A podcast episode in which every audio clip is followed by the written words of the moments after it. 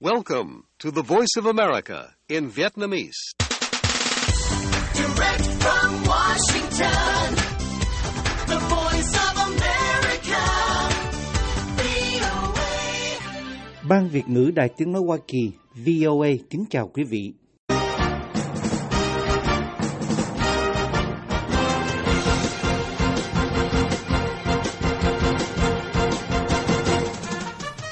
Trong chương trình thời sự quốc tế của đài VOA sáng thứ Sáu ngày 25 tháng 1 năm 2024 giờ Việt Nam, mời quý vị theo dõi các tin tức thời sự đáng chú ý bao gồm Trung Quốc chỉ trích Mỹ khiêu khích ở eo biển Đài Loan.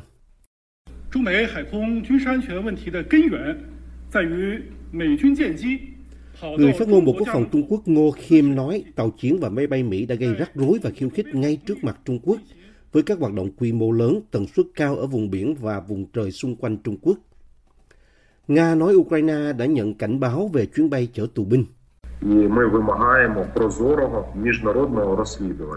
Phía Ukraine yêu cầu một cuộc điều tra quốc tế.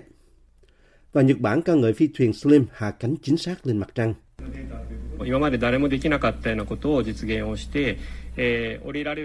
Ông Shinichiro Sakai, giám đốc dự án tàu vũ trụ nói, chúng tôi đã chứng minh rằng bạn có thể hạ cánh ở bất cứ nơi nào bạn muốn thay vì ở nơi bạn có thể đến. Mời quý vị theo dõi thông tin chi tiết. Trung Quốc hôm thứ Năm chỉ trích Hoa Kỳ đã gây rắc rối và khiêu khích sau khi Hải quân Mỹ đưa tàu chiến của họ đi qua khu vực eo biển Đài Loan nhạy cảm lần đầu tiên kể từ cuộc bầu cử tổng thống và quốc hội trên hòn đảo. Trung Quốc tuyên bố Đài Loan là của họ và chưa bao giờ từ bỏ việc sử dụng vũ lực để đưa hòn đảo này về dưới sự kiểm soát của mình. Đài Loan nói chỉ người dân trên đảo mới có thể quyết định tương lai của họ. 中美海空军事安全问题的根源在于美军舰机跑到 Người phát 中 ngôn 国 Bộ 家 Quốc phòng Trung Quốc, Đại tá Ngô Khiêm nói với các phóng viên tại cuộc họp báo hàng tháng rằng tàu chiến và máy bay Mỹ đã gây rắc rối và khiêu khích ngay trước mặt Trung Quốc, đồng thời thực hiện các hoạt động quy mô lớn, tần suất cao ở vùng biển và vùng trời xung quanh 中国 Trung 军 Quốc. 队依法依规进行处置，有关行动正当合理、专业克制。 Hải quân Hoa Kỳ cho biết tàu khu trục USS John Finn đã đi qua một hành lang ở eo biển Đài Loan, ngoài lãnh hải của bất kỳ quốc gia ven biển nào.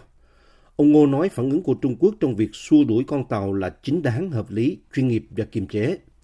Ông Ngô nói thêm rằng quân đội Trung Quốc sẽ tiếp tục tổ chức các hoạt động quân sự có liên quan quanh eo biển Đài Loan một cách thường xuyên, như một phần của quá trình huấn luyện trong khi các nhà phân tích dự đoán sẽ có các cuộc tập trận thường xuyên trước lễ nhậm chức của Tổng thống đắc cử Đài Loan Lại Thanh Đức vào tháng 5. Khi được hỏi về cuộc gặp tiềm năng giữa Bộ trưởng Quốc phòng mới được bổ nhiệm của Trung Quốc, Đổng Quân và người đồng cấp Mỹ, ông Ngô nói Trung Quốc thể hiện thái độ cởi mở đối với các cuộc đối thoại song phương ở mọi cấp độ, nhưng ông không xác nhận bất kỳ cuộc gặp nào.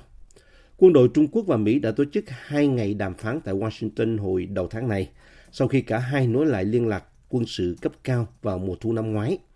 Các quan chức Lầu Năm Góc nói liên lạc giữa quân đội hai nước là chìa khóa để ngăn chặn những tính toán sai lầm dẫn đến xung đột. Ngoài ra, về kế hoạch của Philippines nhằm tăng cường xây dựng trên quần đảo Trường Sa đang tranh chấp, ông Ngô cáo buộc Manila vi phạm chủ quyền của Trung Quốc và thực hiện các hành động khiêu khích ở Biển Đông, trong khi cấu kết với các cường quốc bên ngoài. Về tranh chấp biên giới Ấn Độ-Trung Quốc, ông Ngô nói rằng căng thẳng biên giới là vấn đề còn sót lại từ lịch sử chứ không phải toàn bộ quan hệ Trung-Ấn. Đồng thời cho rằng New Delhi liên kết vấn đề này với quan hệ song phương là không khôn ngoan và không phù hợp. Một quan chức cấp cao của Ấn Độ nói với Reuters trong tháng này rằng Ấn Độ có thể giảm bớt sự giám sát chặt chẽ đối với các khoản đầu tư của Trung Quốc nếu biên giới hai nước vẫn hòa bình. Tín hiệu đầu tiên cho thấy các biện pháp hạn chế kéo dài 4 năm có thể được dỡ bỏ. Trung Quốc cũng phủ nhận việc cung cấp bất kỳ vũ khí hoặc thiết bị nào cho cuộc xung đột ở Trung Đông sau khi có báo cáo cho biết quân đội Israel đã phát hiện chiến binh Hamas sử dụng vũ khí do Trung Quốc sản xuất ở giải Gaza. Tổng thống đắc cử Đài Loan Lại Thanh Đức hôm thứ Năm nói ông hy vọng Hoa Kỳ có thể tiếp tục ủng hộ vững chắc Đài Loan khi ông gặp nhóm nhà lập pháp Hoa Kỳ đầu tiên đến thăm Đài Bắc kể từ khi ông giành chiến thắng trong cuộc bầu cử trước đó trong tháng này. Ông Lại thuộc đảng Dân Tiến cầm quyền của Đài Loan và hiện là phó tổng thống sẽ nhậm chức vào ngày 20 tháng 5. Trung Quốc, nước luôn tuyên bố Đài Loan là lãnh thổ của mình cho rằng ông là một kẻ ly khai nguy hiểm và đã từ chối lời đề nghị đàm phán của ông. Gặp gỡ các lãnh đạo Hạ viện Hoa Kỳ tại Đài Loan, đại diện đảng Cộng hòa Mario Diaz-Balart và đại diện đảng Dân Chủ Amy Bera nói dân chủ và tự do là những giá trị cốt lõi mà Đài Loan chia sẻ với Hoa Kỳ. Đài Loan nằm trong chuỗi đảo đầu tiên và đứng ở tuyến đầu của chủ nghĩa bành trướng độc tài của Trung Quốc. Điều này khiến Đài Loan trở thành một địa điểm chiến lược quan trọng. Sự ổn định trên eo biển Đài Loan là vô cùng quan trọng đối với hòa bình và thịnh vượng trong khu vực và toàn cầu. Tổng thống đắc cử Đài Loan nói thêm rằng ông sẽ tiếp tục bảo vệ hiện trạng hòa bình và ổn định xuyên eo biển Đài Loan.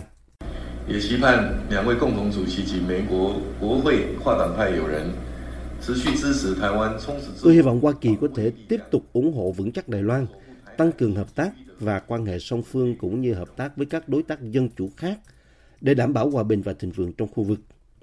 Tôi cũng hy vọng rằng hai đồng chủ tịch và những người bạn của chúng tôi tại Quốc hội Hoa Kỳ có thể tiếp tục hỗ trợ Đài Loan tăng cường khả năng tự vệ của mình. Ông Diaz Ballet nói với ông lại rằng thông điệp chính của ông là sự hỗ trợ của Hoa Kỳ dành cho Đài Loan là chắc chắn, thực tế và 100% lưỡng đảng.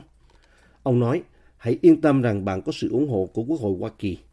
Phát biểu sau đó với các phóng viên, ông Bera, người cũng phục vụ trong Ủy ban Đối ngoại Hạ viện Mỹ, nói ông dự đoán Bắc Kinh có thể làm một số điều đối với Đài Loan trước khi ông lại nhậm chức vào tháng 5. Thông điệp của tôi gửi tới Bắc Kinh, chớ làm như vậy, hãy đi một con đường khác để duy trì hiện trạng, duy trì hòa bình và thịnh vượng trong khu vực. Nhưng họ có thể không lắng nghe tôi nói, ông nói. The voice of America, VOA.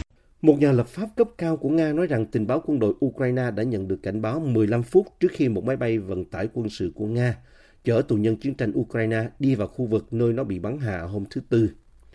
Nga cáo buộc Ukraine bắn rơi máy bay, giết chết toàn bộ 74 người trên máy bay, trong đó có 65 binh sĩ Ukraine bị bắt đang trên đường để trao đổi tù binh với Nga. Ukraine không xác nhận cũng không phủ nhận khẳng định của Nga nhưng yêu cầu một cuộc điều tra quốc tế. Phía Ukraine đã chính thức được cảnh báo và 15 phút trước khi máy bay đi vào khu vực, họ đã được cung cấp thông tin đầy đủ mà họ nhận được. Và Tổng cục Tình báo chính của lực lượng vũ trang Ukraine xác nhận đã nhận được. Ông Andrei Katabolov nói với các nhà lập pháp đồng nghiệp theo đảng nước Nga thống nhất cầm quyền. Ông Katabolov, một cựu tướng có quan hệ mật thiết với Bộ Quốc phòng và hiện đứng đầu Ủy ban Quốc phòng của Quốc hội Nga nói thêm, tất cả chúng ta đều biết rất rõ điều gì xảy ra tiếp theo. Khẳng định của ông mâu thuẫn trực tiếp với tuyên bố của tình báo quân đội Ukraine rằng Nga đã không thông báo cho họ về việc sắp xếp chuyến bay đó. Những câu chuyện mâu thuẫn từ cả hai phía là điều xảy ra thường ngày của cuộc chiến hiện đã gần hết năm thứ hai. Nhưng hậu quả đặc biệt cao trong vụ việc hôm thứ Tư là vụ gây chết chóc nhiều nhất theo kiểu này xảy ra trên lãnh thổ được quốc tế công nhận là của Nga. Moscow coi vụ bắn hạ máy bay vận tải quân sự ở khu vực Belgorod phía tây nam Nga gần biên giới với Ukraine là một hành động khủng bố của Ukraine. Tổng thống Ukraine Volodymyr Zelensky hôm thứ Tư nói cần phải làm rõ hơn những gì đã xảy ra, đặc biệt là ai là những người trên máy bay và ông cáo buộc Nga đùa giỡn với mạng sống của các tù binh Ukraine. Ông kêu gọi một cuộc điều tra quốc tế, lời kêu gọi này được thanh tra Ukraine Dmitro Lubinets lập lại hôm thứ Năm.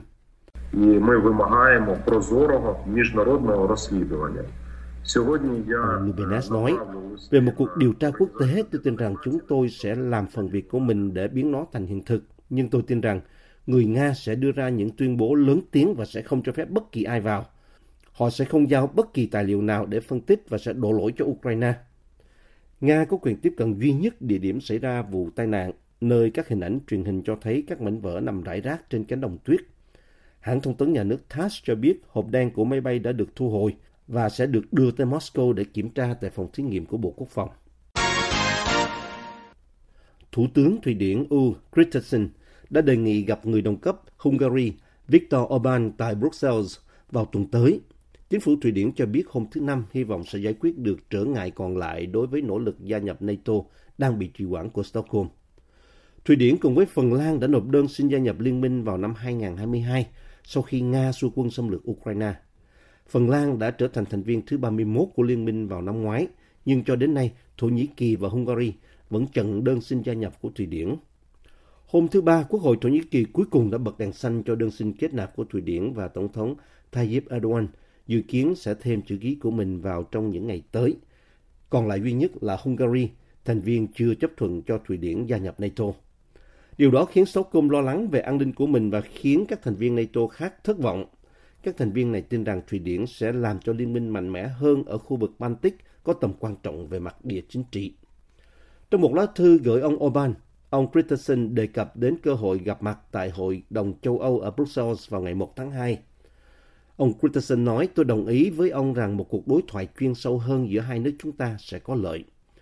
Ông cũng nhận lời mời từ ông Orbán đến gặp nhau ở Budapest vào thời điểm thuận tiện cho cả hai chúng ta để thảo luận về việc gia nhập NATO của Thụy Điển.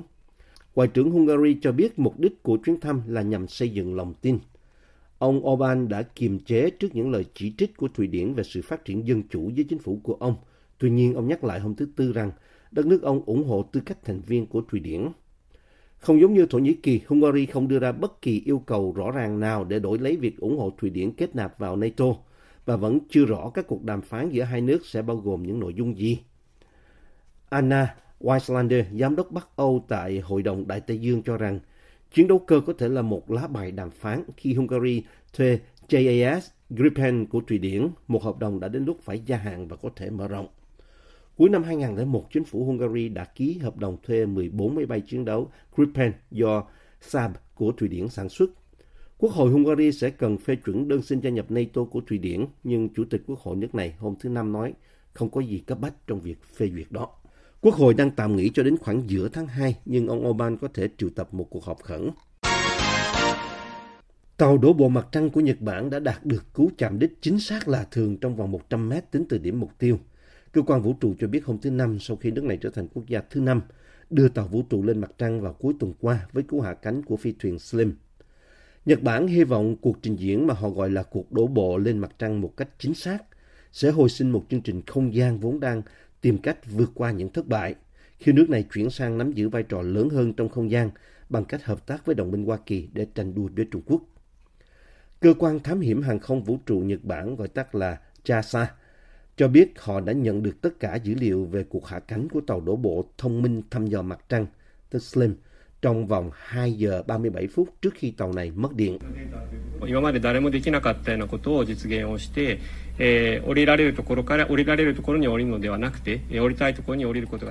Ông Shinichiro Sakai, giám đốc dự án tàu vũ trụ phát biểu trong một cuộc họp báo rằng chúng tôi đã chứng minh rằng bạn có thể hạ cánh ở bất cứ nơi nào bạn muốn thay vì ở nơi bạn có thể đến. Điều này sẽ truyền cảm hứng cho ngày càng nhiều người – những sứ mệnh đáng khao khát của Nhật Bản cố gắng hạ cánh xuống những nơi chưa được khám phá trên mặt trăng. Ông Saika cho biết trong một Ông Saika cho biết một trong hai động cơ chính của tàu đổ bộ có thể đã tắt ở giai đoạn tiếp đất cuối cùng, khiến nó trôi đi 55 mét từ địa điểm mục tiêu đến một vị trí ngoài ý muốn. Ông nói nếu không gặp sự cố động cơ, nó có thể đã hạ cánh cách điểm mục tiêu khoảng 3 đến 4 mét.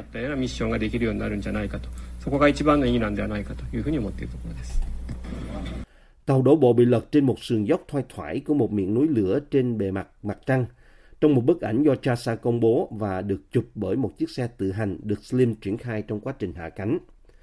Bị nghiêng về phía Tây do bị lật, các tấm pin mặt trời của Slim không thể tạo ra điện, nhưng sự thay đổi ánh mặt trời có thể cung cấp năng lượng cho nó trước khi mặt trăng lặn tiếp theo vào ngày 1 tháng 2, mang đến cái lạnh cống. Slim không được thiết kế để tồn tại ban đêm trên mặt trăng, ông Sakai nói. JAXA cho biết việc mất điện có nghĩa là camera quang phổ đa băng tầng của tàu đổ bộ có nhiệm vụ nghiên cứu thành phần của đá mặt trăng chỉ có thể tạo ra những hình ảnh có độ phân giải thấp. Cuộc hạ cánh có sai số dưới 100 mét của Slim được mệnh danh là xạ thủ mặt trăng, vượt xa con số chính xác thông thường là vài km đối với tàu đổ bộ mặt trăng. Nó sử dụng khả năng điều hướng dựa trên tầm nhìn mà JAXA cho biết có thể là một công cụ mạnh mẽ để khám phá các cực của mặt trăng trong tương lai, vốn được coi là nguồn cung cấp nhiên liệu, nước và oxy, mang lại sự sống trong tương lai. Trong năm qua, ba sứ mệnh lên mặt trăng của công ty khởi nghiệp iSpace của Nhật Bản, cơ quan vũ trụ của Nga và công ty Astrobotic của Mỹ đã thất bại, nhưng sẽ có nhiều tàu đổ bộ lên mặt trăng hơn trong năm nay. Công ty khởi nghiệp Intuitive Machines của Hoa Kỳ đặt mục tiêu phóng tàu đổ bộ IM-1 vào giữa tháng 2. Trung Quốc có kế hoạch gửi tàu vũ trụ hàng Nga 6 tới vùng tối của mặt trăng trong nửa đầu năm nay và việc phóng tàu thám hiểm vùng cực mặt trăng Viper của NASA sẽ diễn ra vào tháng 11. Một cuộc thăm dò của Reuters, Ipsos, cho thấy ông Donald Trump dẫn trước Tổng thống, đảng Dân Chủ Joe Biden 6 điểm phần trăm và người Mỹ không hài lòng về một cuộc tái tranh cử đã trở nên chắc chắn hơn trong tuần này. Cuộc thăm dò được thực hiện trên toàn quốc với 1.250 người trưởng thành tại Mỹ cho thấy ông Trump dẫn trước ông Biden với tỷ lệ 40% so với 34%. Số còn lại không chắc chắn hoặc dự định bỏ phiếu cho người khác hoặc không bỏ phiếu cho ai. Cuộc thăm dò có sai số là 3 điểm phần trăm. Kết quả này thể hiện lợi thế của ông Trump sau khi cuộc thăm dò của Reuters Ipsos được tiến hành hồi đầu tháng cho thấy ông và ông Biden ngang nhau, mặc dù một cuộc khảo sát toàn quốc không thể nắm bắt được xu hướng của cuộc tranh đua cử tri đoan vốn sẽ được quyết định vào mùa thu này chỉ ở một số bang cạnh tranh. Khi ông Trump dễ dàng đánh bại đối thủ chính duy nhất còn lại trong đảng của ông, bà Nikki Haley ở New Hampshire hôm thứ Ba, khoảng 67% số người được hỏi trong cuộc thăm dò từ thứ hai đến thứ tư cho biết họ mệt mỏi khi nhìn thấy những ứng cử viên giống nhau trong cuộc bầu cử tổng thống và muốn có một người mới. Tuy nhiên, chỉ 18% cho biết họ sẽ không bỏ phiếu nếu ông Biden và ông Trump là lựa chọn của họ. Bản thân hai ứng cử viên dường như đã sẵn sàng cho một cuộc tái đấu sau chiến thắng liên tiếp của ông Trump ở Iowa và New Hampshire. Với việc Nhà Trắng coi ông Trump là một người thách đấu dễ bị đánh bại và ông Trump tức giận vì bà Haley không rời khỏi cuộc đua của đảng Cộng hòa ngay lập tức. Ông Trump dẫn trước 6 điểm ngay cả khi những người được hỏi được quyền lựa chọn bỏ phiếu cho các ứng cử viên bên thứ ba, bao gồm cả nhà hoạt động chống vaccine Robert Kennedy Jr., với việc ông Trump thu hút được 36% ủng hộ, ông Biden 30% và ông Kennedy 8%. Hơn một nửa số người được hỏi cho biết họ không hài lòng với hệ thống hai đảng của Hoa Kỳ, với chỉ một phần tư số người được hỏi hài lòng với hệ thống này. Nhìn chung, cuộc thăm dò cho thấy nhiều dấu hiệu cử tri không hài lòng với lựa chọn mà họ có trên lá phiếu. 70%, phần, 70% số người được hỏi bao gồm khoảng một nửa đảng viên đảng Dân Chủ đồng ý với câu hỏi rằng ông Biden không nên tái tranh cử. 56% số người trả lời cuộc thăm dò cho rằng ông Trump không nên tranh cử, trong đó có khoảng 1 phần 3 đảng viên Cộng hòa. Ông Biden đã bị ảnh hưởng nặng bởi quan điểm rộng rãi cho rằng ở tuổi 81 ông đã quá già để đảm nhận công việc này.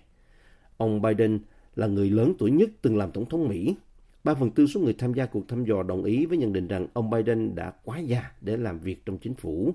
Trong khi một nửa số người tham gia cũng nói như vậy về ông Trump, 77 tuổi, và cũng sẽ là một trong những nhà lãnh đạo lớn tuổi nhất của Hoa Kỳ nếu trở lại Nhà Trắng. Chỉ hơn một nửa số đảng viên Dân Chủ cho rằng ông Biden đã quá già trong khi một phần ba số đảng viên Cộng hòa nhìn nhận ông Trump theo cách đó. Bà Haley, 52 tuổi, đang cố gắng thu hút sự bất mãn để xoay chuyển chiến dịch được tài trợ tốt nhưng đang gặp khó khăn của mình. Hầu hết người Mỹ không muốn một trận tái đấu giữa ông Biden và ông Trump, bà nói. Đảng đầu tiên cho ứng viên 80 tuổi nghỉ hưu sẽ là đảng giành chiến thắng trong cuộc bầu cử này. Chương trình thời sự quốc tế của đài VOA xin được kết thúc ở đây. Hẹn gặp lại quý thính giả trong bản tin thời sự quốc tế ngày mai. This program has come to you from the Voice of America, Washington.